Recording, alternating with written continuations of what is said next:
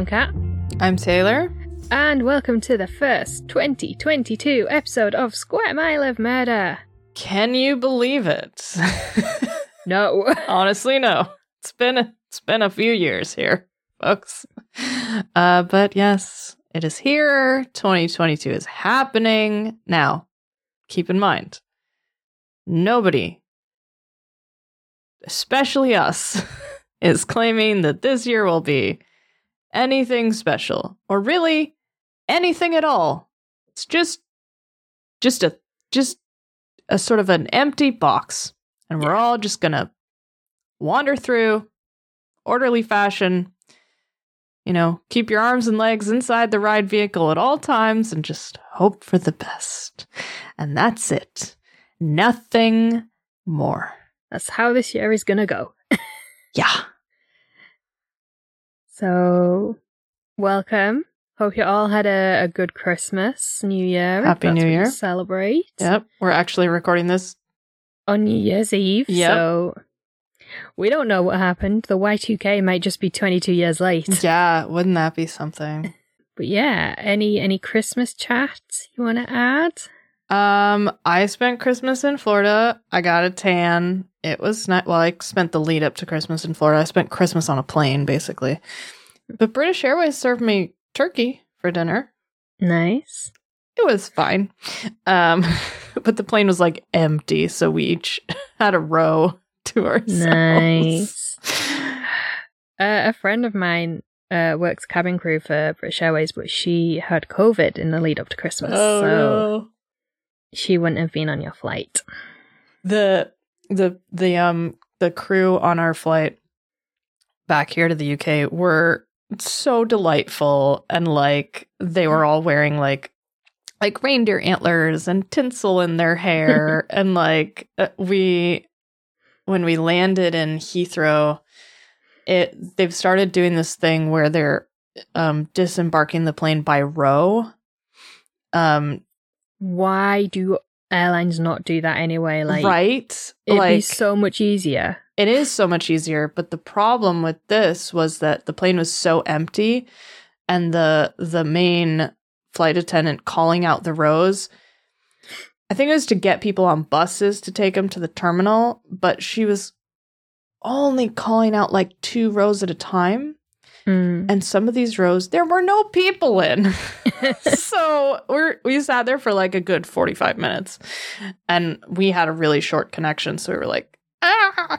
but the two flight attendants who were in our cabin were just like chatting away and and making fun of the like row announcements and she was like oh she's gone down to two this time just two rows this time but it was like it was really fun to sort of hear them chat and like one of them was explaining um the plane to another set of passengers because she was talking about like the bunks in the plane and for Mm. like really long haul flights how they like swap and sleep and stuff and so it- it was cool and it was like it felt like one of those things that could really only happen when you're traveling on like a christmas day sort of thing yeah. it's like you get like the insider thing so yeah that was a that was a highlight for me uh, I had the flu. yeah Um, I had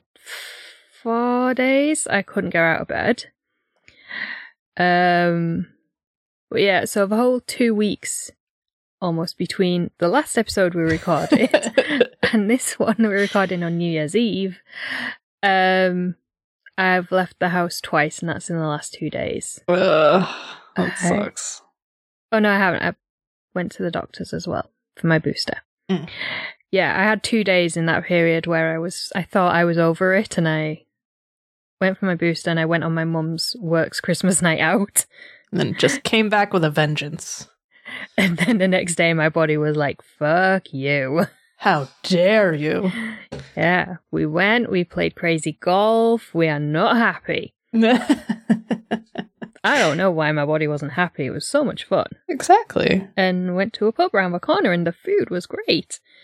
And I ate way too much, but you know. Uh, Also then didn't eat for a week because I was sick, so oh, it balanced out.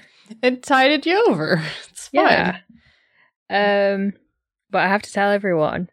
So my favorite present this year actually came from Taylor Oh, I'm so because proud. she got me, she got me an ordnance survey map of the UK, all about folklore and superstition, yeah. and I love it so much. It's really cool. I'm sure some of that's going to pop up in here. Throughout the year, yeah. Uh, Which is definitely not why I gave it to you. no, It's like F- future proofing Mm. the program. well, I'm uh, like. I, I, I want to keep it in my bag and take it everywhere and I Like, know. ooh, what's here? But then I'm also like, it needs to be framed and preserved. So I'm gonna have to work that one out. But yeah, and and a mug that says twat to go with the mug you got me last year that says ball bag. yes. Which, like, so everyone now is gonna be looking forward to next year's mug. I'm going to have to find a good one. Maybe I should order it now while I remember. Yeah, you're gonna have to find. so they're both Scottish ones. You're gonna have to find the the the weird place name in Yorkshire that goes in that series. I'm sure because they had a bunch on their website, so I'm sure they have it. I just have to f- have to take a look. Yeah. But like, they also do a map of all those place names as well. Yeah, So the one in Yorkshire comes up on every list like that. yeah. But yeah, so hope you guys had a wonderful Christmas or Yes. whatever it is that you celebrate. Um, and yeah, let's get into it. Uh, so, being the absolutely wonderful people that we are, we've decided to start 2022 with an episode designed to help everyone who has bought into the New Year's resolution of something to do with being healthy and losing weight. If that's you, you are perfect the way you are, but still, put your hand down. Okay. We're going to do something that's going to scare you all and Taylor off of eating chocolate. Uh, and this is the story of Christi- Christiana Edmonds, the chocolate cream killer, or chocolate cream poisoner, whichever you prefer. Yikes. Um, and what else I like to add to that, I wrote half of this whilst eating the chocolates Taylor sent me for Christmas. Hey. Um, so, which was exactly the same as the chocolates that I sent her. Yeah. Which we ate of all, all of last night. uh, the story of Christiana Edmonds takes place in Brighton, which is on the south coast of England, about an hour away from London by train, uh, during the Victorian era. Ah, Because, you know, I don't think we've covered enough cases of female murderers from Victorian England. hardly any. No. It's not like it's our entire brand or anything. No, not at all. well, what's what's one more added to the list, right? I know. So Christiana Edmonds was born on October 3rd, 1828 in Margate, Kent, southeast England, into a life of privilege. Her father was William Edmonds, a renowned architect who designed the town's Holy Trinity Church and the Margate Lighthouse.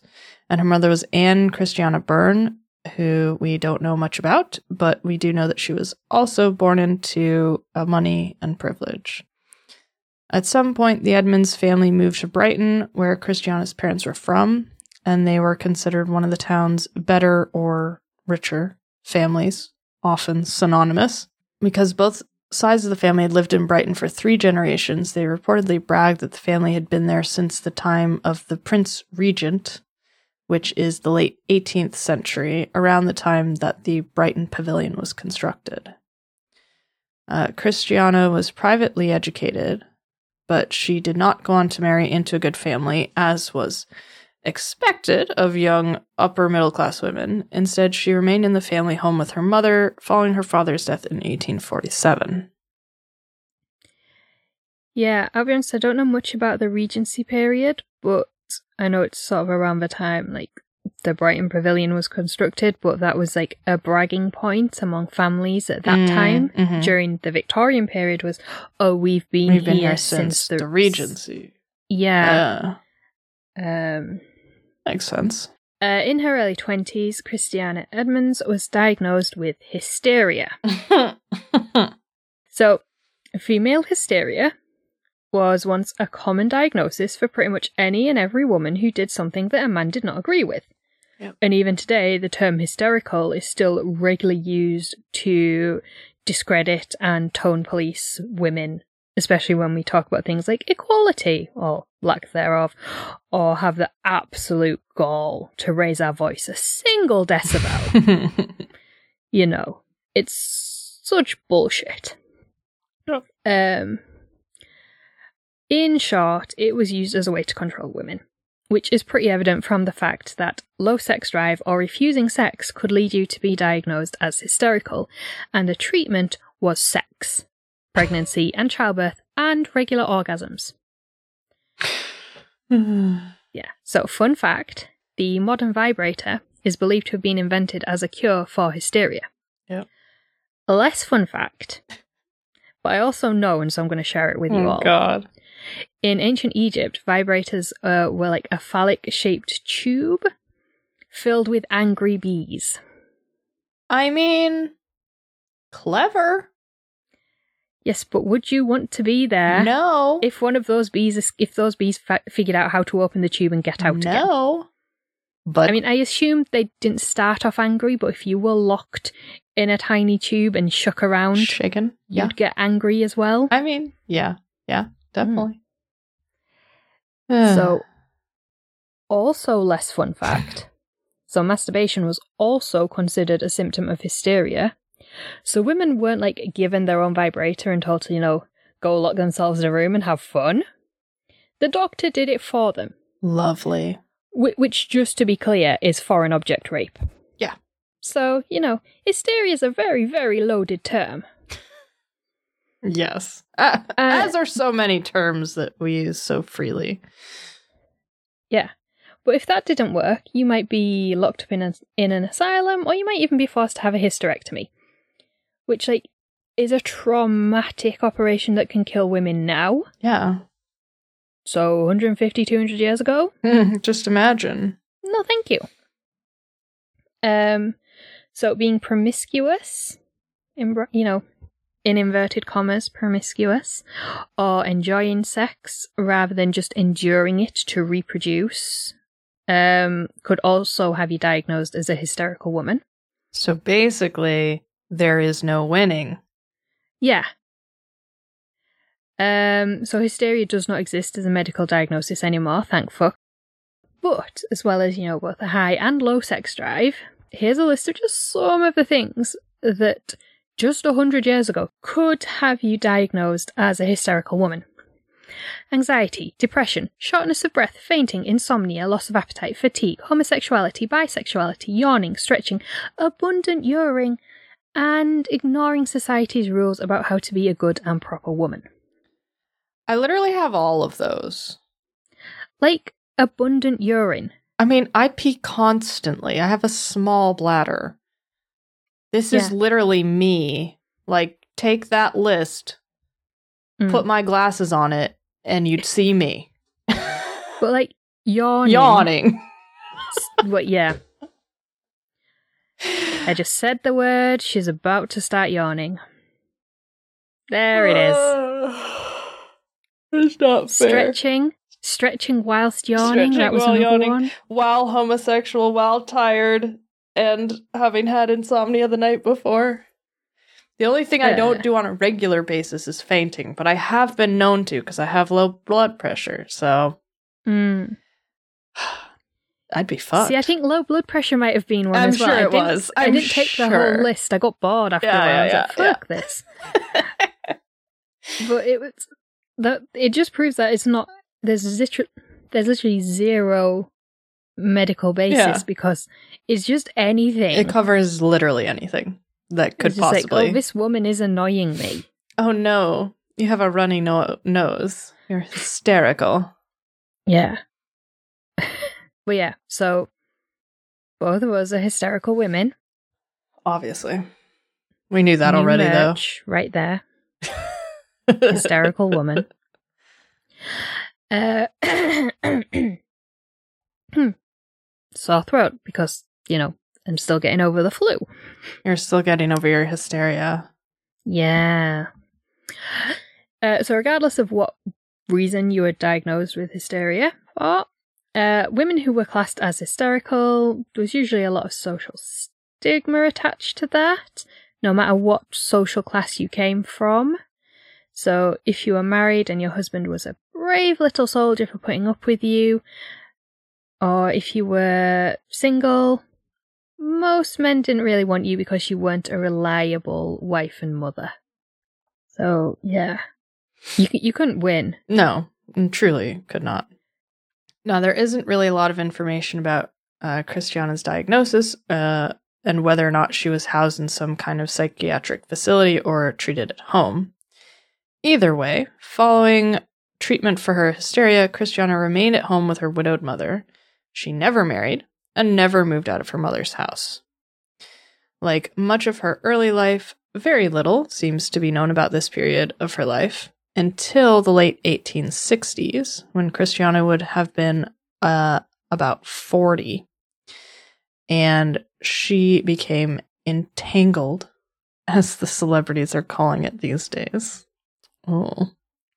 Scandalous. I mean, if I have to read one more thing about Will and Jada Smith and their entanglements, Oh. I'm gonna scream. Uh, okay. I can honestly say haven't been keeping up with those entanglements, but uh, I'll take your word. I don't know for how it seeped into my consciousness. I've tried not to look for it, but it. Uh, it's there just, anyway. just some people just need to stop. Yeah, just like just calm down, everyone. Um. So yeah, she entangled herself with a local married doctor named Charles Beard. Now, the exact nature of the relationship between Christiana and Charles remains a source of controversy. They could have just been friends, uh, but even that would have been very scandalous at the time. You know, married man, unmarried woman being friends is still frowned upon today, let alone 150 years ago. So, you know. Some sources claim there were many love letters written between the two, who only lived a few streets away from each other. But others claim that they were just friends, and then others, others, others say that the exact nature of their relationship was never known. So it's a mystery. We like those Hmm. here. They're Yeah. fun. Uh, whatever their relationship was, in 1870, Dr. Beard decided he wanted to put an end to it and stop seeing Christiana for good. Uh, but she didn't take this particularly well. Go figure. So, in September of that year, she bought a box of chocolate creams from a local confectioner and took them to Dr. Beard's house. He wasn't there, but his wife Emily was, and Christiana forced Emily to eat the chocolates. What Emily didn't know prior to having these chocolates shoved down her throat Quite literally, shoved down her throat. lovely this wasn't a go on, have Ha- some have more. It was, op- it was like- open your mouth.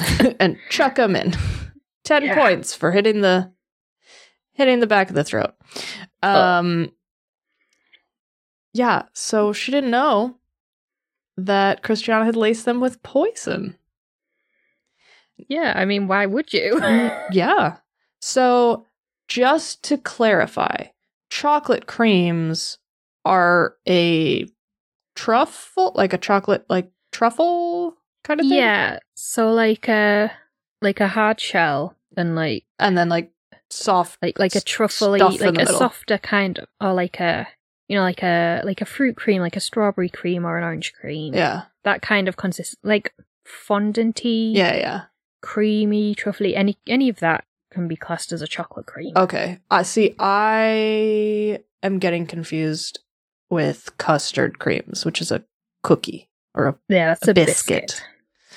So okay, not that. Ju- Like No, an so actual, like, like a, a- box of chocolates kind of Yeah. thing. Cool. Yeah, like like proper old fashioned chocolates from a, a confectioner Yeah, yeah.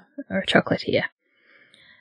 Um, so thankfully, Emily survived and made a full recovery, but she did suffer a violent illness. Don't blame her.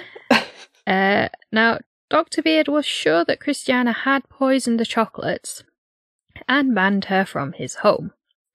However, he was unable to prove that she had poisoned the chocolates, and attempting to do so would only have resulted in a scandal for both families due to the pair's relationship in whatever form it was.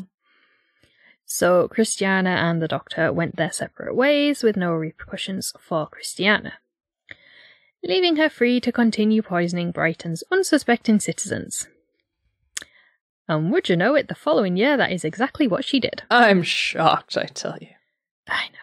So, in the spring of 1871, Christiana began buying chocolate creams from a local chocolatier and confectioner named John Maynard. Instead of eating them or gifting them like most of us would do, Christiana took them home, laced them with strychnine, and then returned them to John Maynard, claiming either there was something wrong with her or they weren't what she wanted. Something wrong with them? I think you said something wrong with her. Did I? Yeah. Well, yeah. I mean, yes, correct, but also. okay. So, and then returned them to John Maynard, claiming there was either something wrong with them or that they weren't what she wanted. She changed her mind. And she would then take another box of another box of chocolates as a replacement. okay. And nowadays, if someone took an open box of chocolates back to the shop saying there was something wrong with them, health and safety laws would mean they would end up being disposed of. Yeah. But 150 years ago, that didn't really happen. And John Maynard just replaced Christiana's chocolates and put the ones she returned back on sale. Mm. Uh, so some unsuspecting Brightonians came along to treat themselves to a nice box of chocolate, and instead bought a box of chocolate flavored strychnine. Great. Great. Mm. Great. I love it. That's just what you want. Yeah. now, strychnine poisoning usually first presents itself as muscle spasms and cramps, quickly followed by seizures, joint and muscle stiffness, and general agitation. But if poisoned with a low enough dose, humans can survive strychnine poisoning, as is evidenced by Mrs. Beard, right? Mm. Yeah. Um, however, a fatal dose of strychnine will cause further symptoms, including hyperthermia, which is overheating, as opposed to hypothermia, which is getting super cold. Um, also, rapid breathing and increased blood pressure, vomiting, and eventually death from multiple organ failure, brain damage, or cardiac arrest. What a lovely trifecta. yeah. Well, also, fun fact, or morbid fact, that I learned this week, according to Wikipedia. Uh, strychnine, because it caused such a painful and violent and dramatic death, it became a favourite of Agatha Christie and Sir Arthur Conan Doyle in their writing. That makes sense. Hmm. Has no bearing on anything else, just that I tell you. No. Love a fun fact. Mm. So, people all over Brighton became ill, but nobody connected these serious illnesses to the chocolate shop. And that was because illnesses like cholera were rife in Brighton at this time. Unlike some of the UK's bigger cities like London, Birmingham, and Glasgow, Brighton, Brighton in the early 1870s did not have an underground sewage system, which led to the spread of cholera and other Victorian diseases. And these poisonings coincided with a lot of discussion about the cost and practicalities of building an underground sewage system instead of having everyone just traipsing through the streets filled with human and animal waste. Ah, come to scenic Brighton. Get your shoes covered in shit. Uh, so, all of these illnesses resulting from the poisoned chocolates were wrongly attributed to the various diseases that were pretty much endemic in Victorian society at the time. And Christiana continued buying, poisoning, and returning chocolates to John Maynard's shop. John, just say no. You see her come she- in and say, Not today, lady. But she's like one of the most prominent family, for, or from one of the most prominent families in Brighton. They've been there since the Regency. Oh, no. I expected better of John. This continued until June 1871, when four year old Sidney Barker died after eating chocolates on holiday with his family. So, an autopsy determined that he died from strychnine poisoning, but a verdict of accidental death was recorded. Uh, so, even though the strychnine was traced to the chocolates, Oh. Yeah. Hmm. So, much like arsenic and cyanide, strychnine was everywhere in Victorian Britain. and at one point was even prescribed as like a performance enhancer. Yeah. It was thought to have the same effect as caffeine. Oh, yeah. Which it does, in that it speeds up your blood, like your heart rate and puts your blood pressure up, but it kills you a lot quicker than caffeine. Yeah, yeah, yeah, yeah. Um, and we've talked about it in previous episodes. I think the main one was the Mary Ann Cotton episode. Yeah. It was so easy to be poisoned back then, accidentally or on purpose. You lick Because it was just, you lick a bit of wallpaper and boom, you're dead. but kids will do Oh that. yeah, yeah, yeah, for sure. So even though the strychnine was traced back to the chocolates, it was still determined that the poison had contaminated the chocolates by accident. Oh my god. So, as far as we can find, there were no repercussions for John Maynard and his chocolate shop. And the people of Brighton just kind of moved on with their lives after this tragic accident. And this is the only death attributed to the chocolates. But the poisonings did continue, and they began to affect more and more prominent and wealthy families in the city. Oh well, we can't have that, can we? No!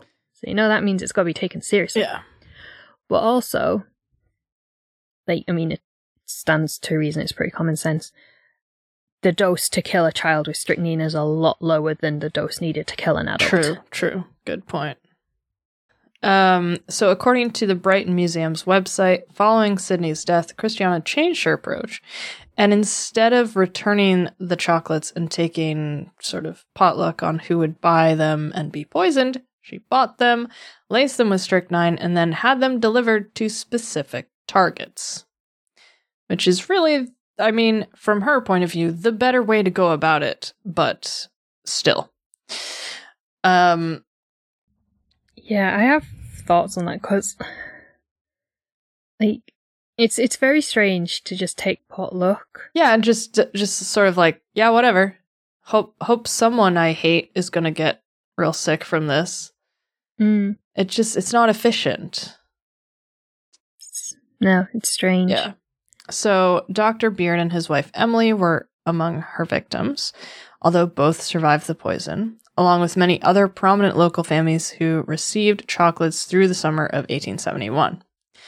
Christiana herself even claimed to have received a box of these poison chocolates and suffered a brief illness before making a complete recovery. Clever. Mm-hmm. Uh, the police had connected the chocolates and the poisonings by this point, so it is possible, and indeed likely, that Christiana had sent the chocolates to herself to ensure that suspicion was not cast in her direction, you know, given her history with Dr. Beard. Mm-hmm. So, although the police had connected the poison to the chocolates, they still had no leads in terms of narrowing down a suspect. Now, you might remember from some of our previous episodes on Victorian poisoners that there were a series of laws enacted in the mid 19th century designed to stop or at least reduce the amount of poison murders. If you don't remember or you didn't hear that episode, basically there was a poison register, which was essentially a record of everyone who had legally purchased poisons. Each seller had their own poison book, which the customer had to sign when they bought the poison, the aim being that it would make it easier to track down people who were buying these things in large amounts. In theory, somebody should have been showing up in poison books around Brighton on a regular basis, given the amount of poisonings happening in the second half of 1871. However, Christiana had found a way around the poison books.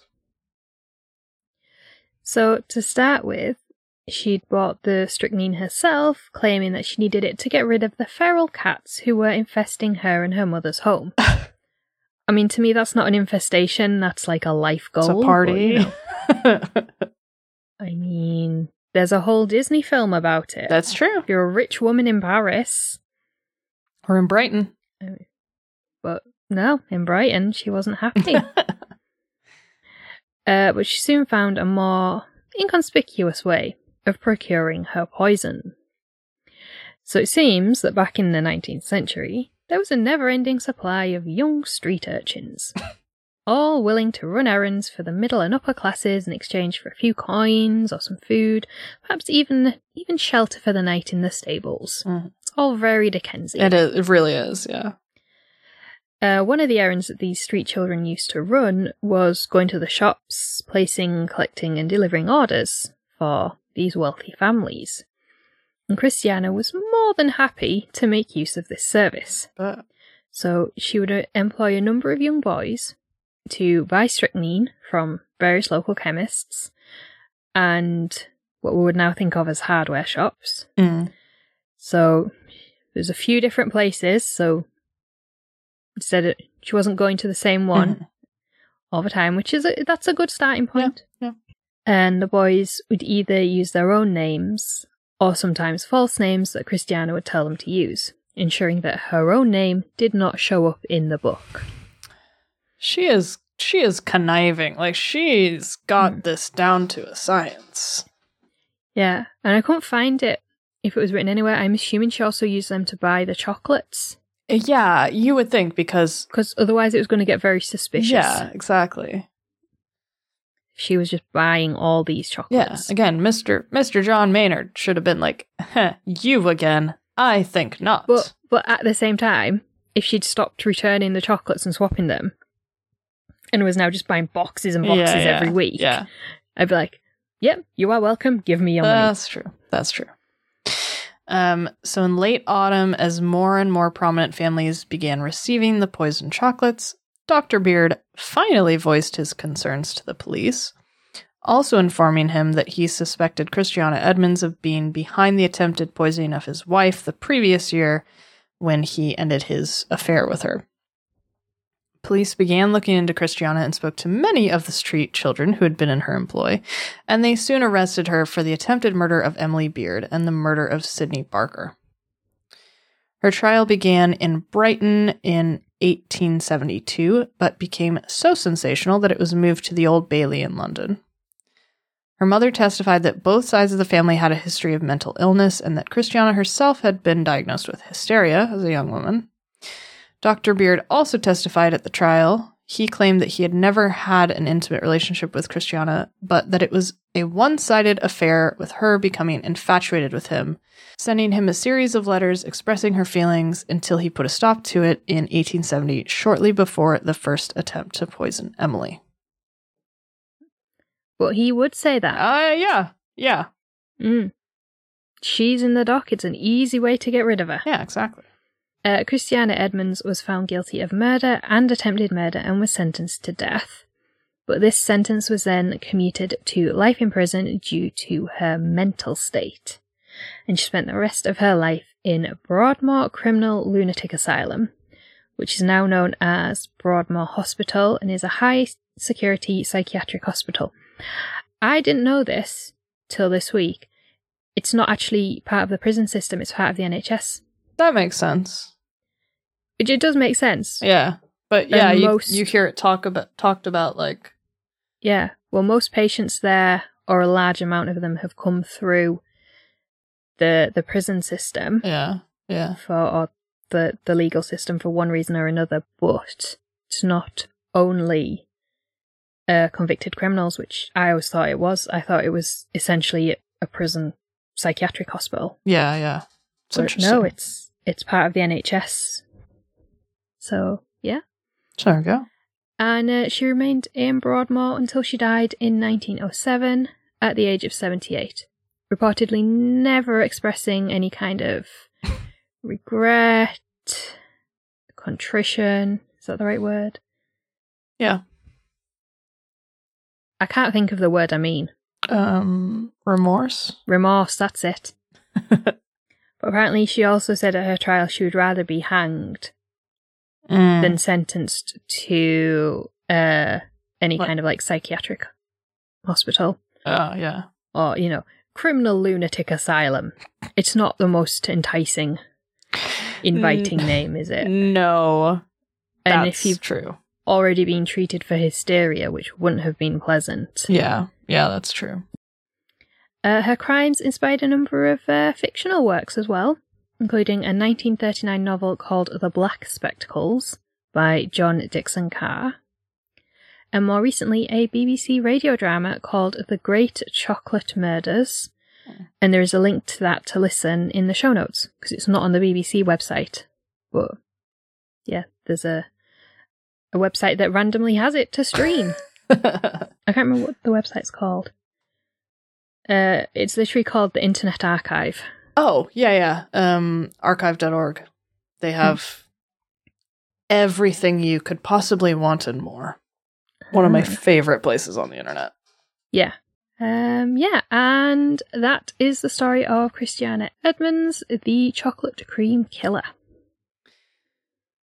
Wow. I mean, there's not much more to say about this one. Like, I feel like she did it. The Yeah. the people in town should have wised up a bit quicker, but Mm. uh again, her status and her band of, you know, street urchins probably hampered their Yeah, and also when you think of like the Victorian diseases, they all had very similar symptoms. yeah. Poisoning in low enough doses could present as one of these illnesses. Yeah, totally. And there was all that discussion at the time about, oh, well, we should probably build a sewerage system through the city to, you know, make it cleaner and healthier, but it's going to cost a lot of money. Yeah, we don't want to do that. And also, just like people died in general, b- besides all of these sort of Yeah. diseases, like life expectancy was not short.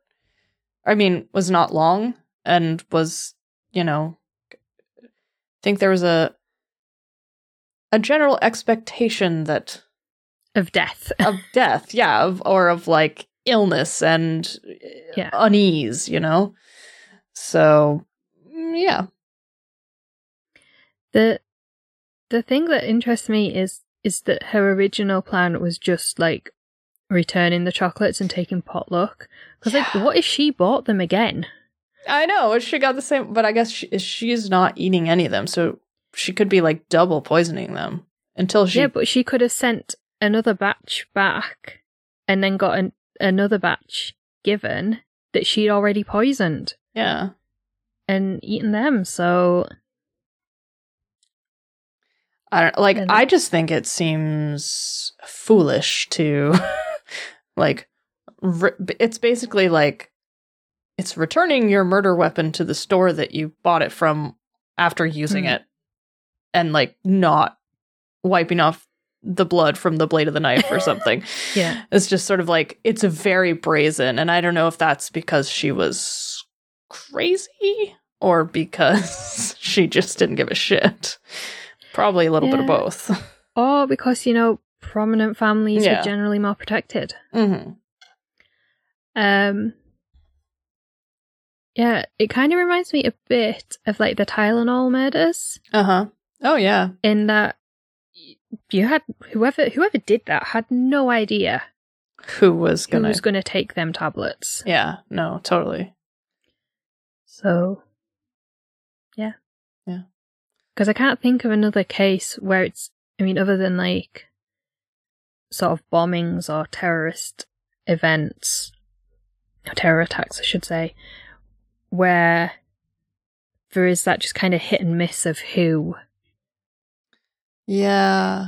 of of who is affected. Yeah. Actually, you're right. I was gonna say the anthrax letters, but that's that was targeted. Hmm. So yeah, and it, it is. It's sort of just like, well, as long as as long as I'm poisoning someone, Yeah, even though she clearly wanted Emily Beard yeah, dead, yeah, she was still willing to poison It's the like, whole of Brighton the whatever. process. The whole town can suffer. Yeah. Which I mean, I guess you get to a certain point in your uh, frustration and revenge plans that Mm. you could very well be like, just fuck everyone. But uh Yeah. But at the same time, so he's a doctor. He's a man. yeah. So he's already like going to be believed over her. yeah. Okay, so we know she did it. Yeah. But to what extent is the story behind it true and to what extent is it his, just his version Yeah. also interests me. A- and also the fact that like probably just because he testified saying no we were never we never had a relationship she was obsessed with me like Mm. that alone has muddied the waters about their relationship forget like time and history like of course if that's on the record if that's what he said in court scholars are going to be like well he said there wasn't a relationship so there probably wasn't a relationship and then probably Hmm. only until more modern times people have been like wait a minute wait a Hmm. minute here History is written by the winners, by Yeah. the victors. That's, yeah you know, that's always been the case. And she was busy languishing away in broadmoor so Yeah.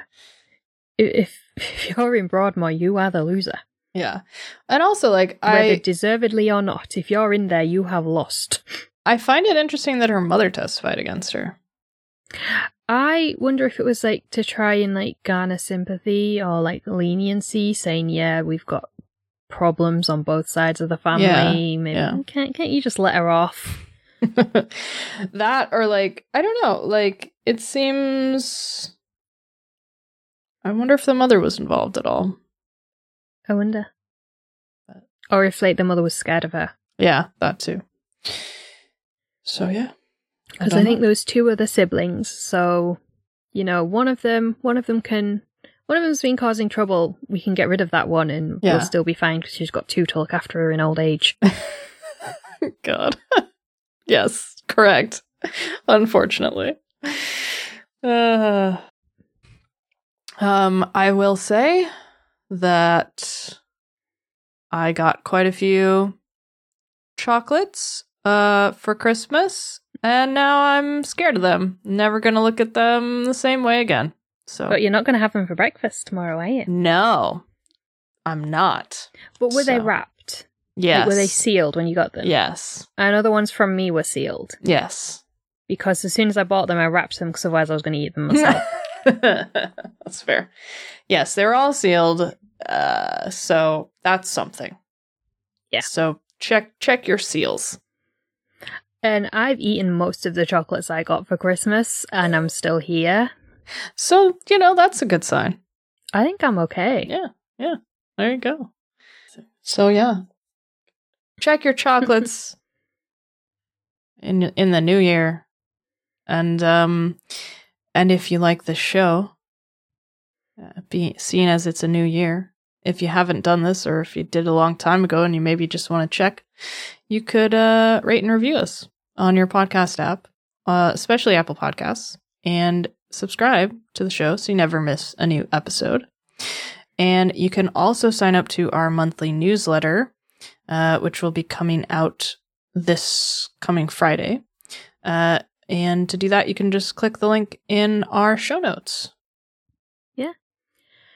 And if you'd like to help us cover the costs of making the podcast and help us invest in the future of the show, you can join our Patreon page.